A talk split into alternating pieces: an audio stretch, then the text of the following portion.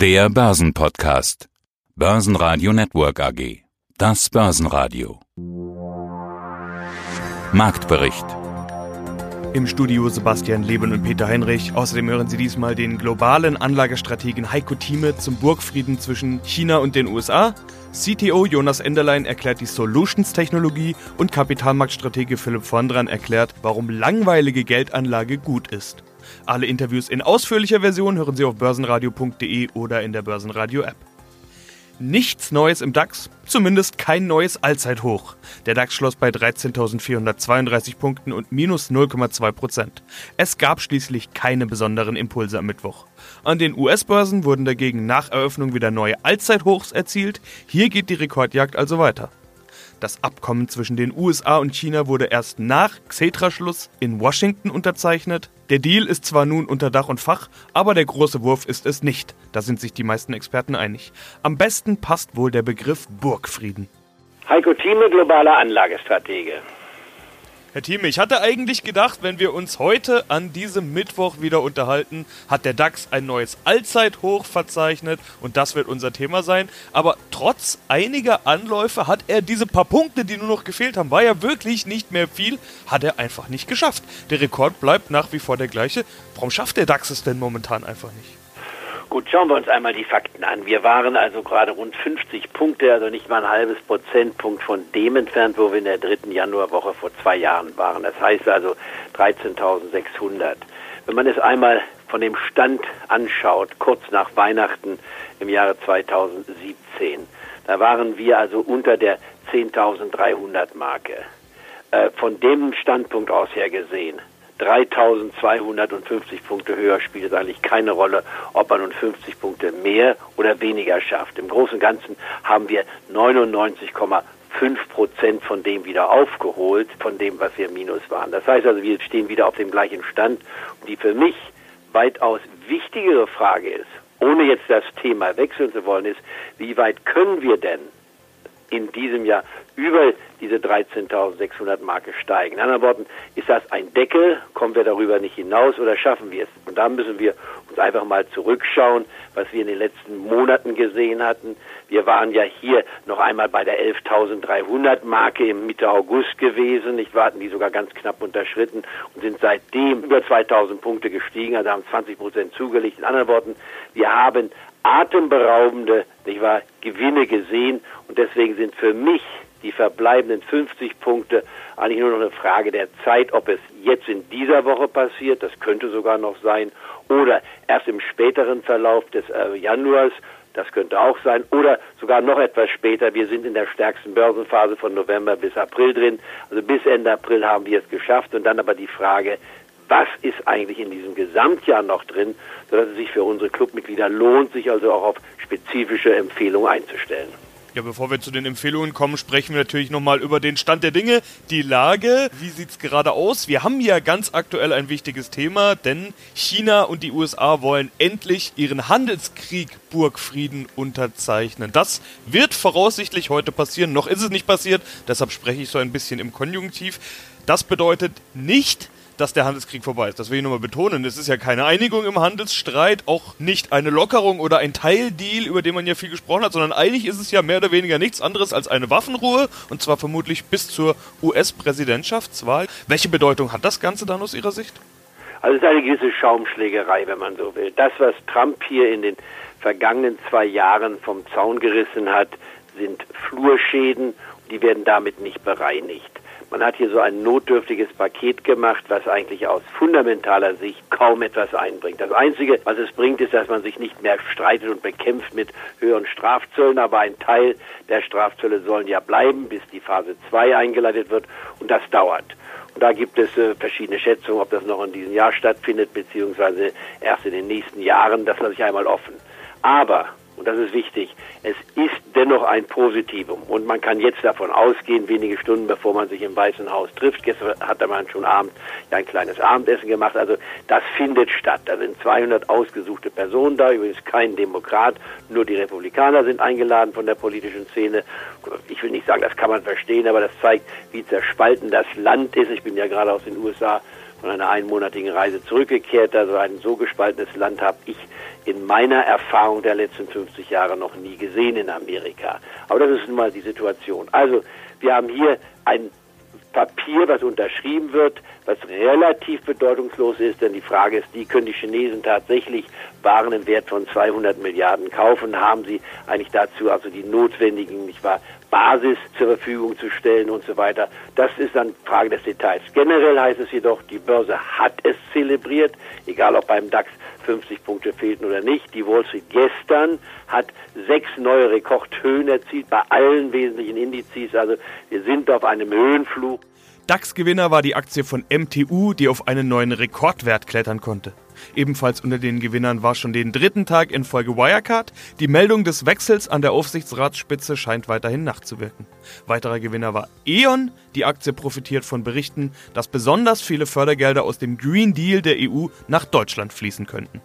DAX-Verlierer waren unter anderem die Autobauer. Grund ist, dass die gegenseitigen Zölle USA und China zunächst nicht gestrichen werden sollen. Davon war man zunächst ausgegangen. VW, BMW und Daimler allesamt unter den DAX-Verlierern.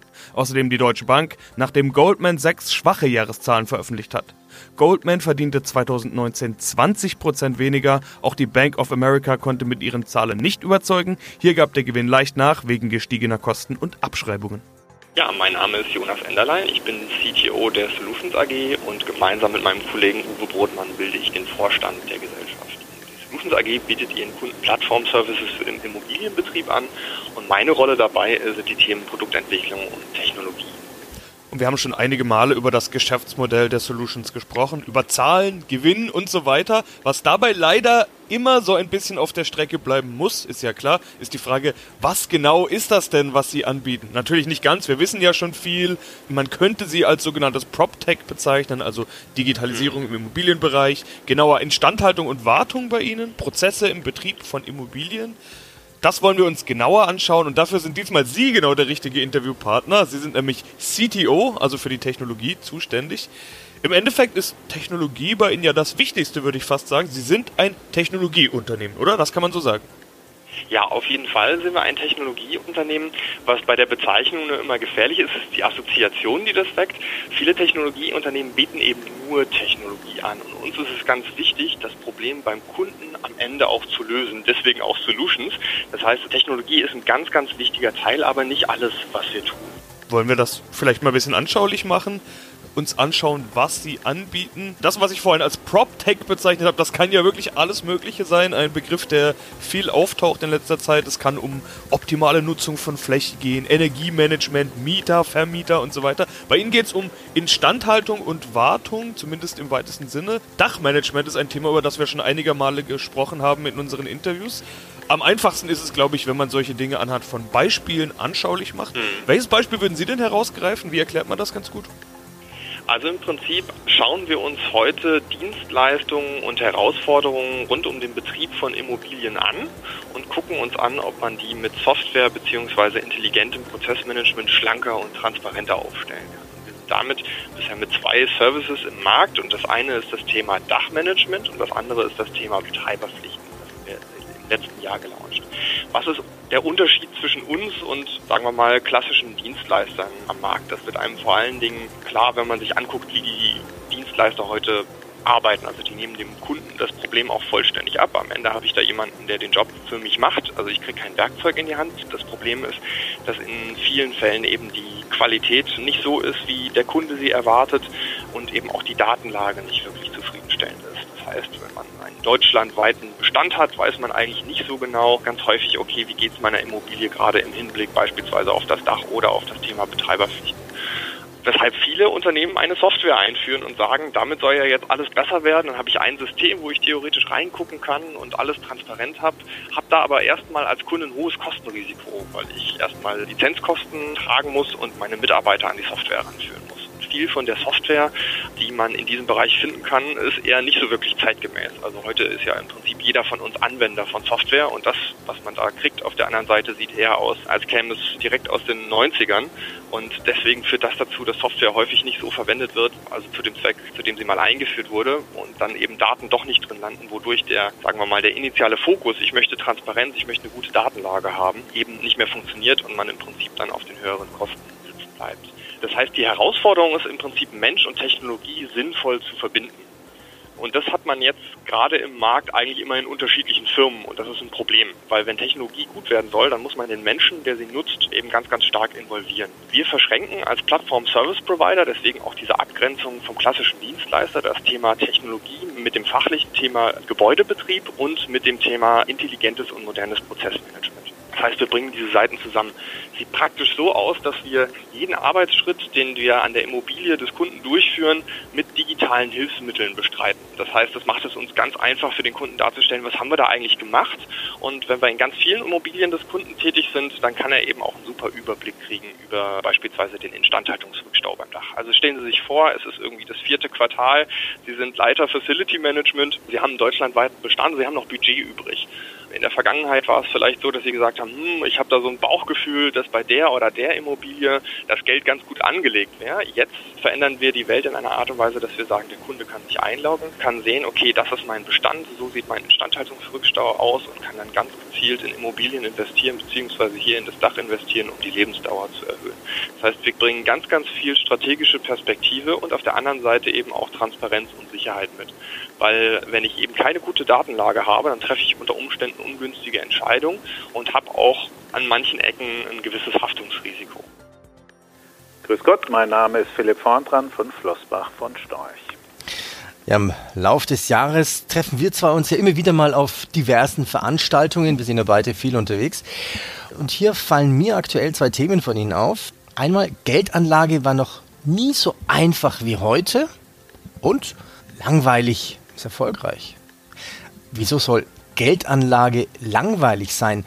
Was meinen Sie mit langweilig? Geldanlage äh, soll nicht langweilig sein. Eigentlich sollte Geldanlage nur ein Ziel haben, das Vermögen zu mehren oder zumindest zu erhalten. Selbstverständlich beides real. Aber uns ist aufgefallen, dass speziell in Deutschland viel zu viele Investoren vielleicht ist das Wort Investoren hier sogar falsch verwandt, viel zu viele Spekulanten sich nicht um das langweilige Thema Geldanlage Gedanken machen, äh, sondern viel zu viel über Timing nachdenken und damit den langfristigen Erfolg, äh, den ich gerade eben versucht habe zu definieren, also äh, die realen Vermögenswerte zu mehren, aus dem Auge verlieren. Und so ein bisschen in diese Ecke gehört der deutsche Standardsatz, an Gewinnmitnahmen ist noch niemand gestorben, der meiner Meinung nach zu den dümmsten Börsenweisheiten äh, gehört, die immer wieder zitiert werden, weil es ist nicht die Frage der Gewinne, die man mitnehmen muss, sondern die Frage, gibt es zu dem, was ich jetzt verkaufe, eine Alternative, die besser ist als das, was ich in meinem Portfolio habe, zumindest was Risiko und Rendite anbetrifft. Und genau da sind wir auch beim zweiten Thema. Geldanlage war noch nie so einfach. Einfach deshalb, weil viele der klassischen Anlageinstrumente, die der Deutsche gewohnt war in der Historie, überhaupt nicht mehr taugen, um realen Vermögenserhalt und Vermögensmehrung durchzuführen. Bleiben Sie einfach in Ihren guten Aktien sitzen, machen Sie es sich in den Aktien langweilig, dann werden Sie auch erfolgreich sein. Börsenradio Network AG Marktbericht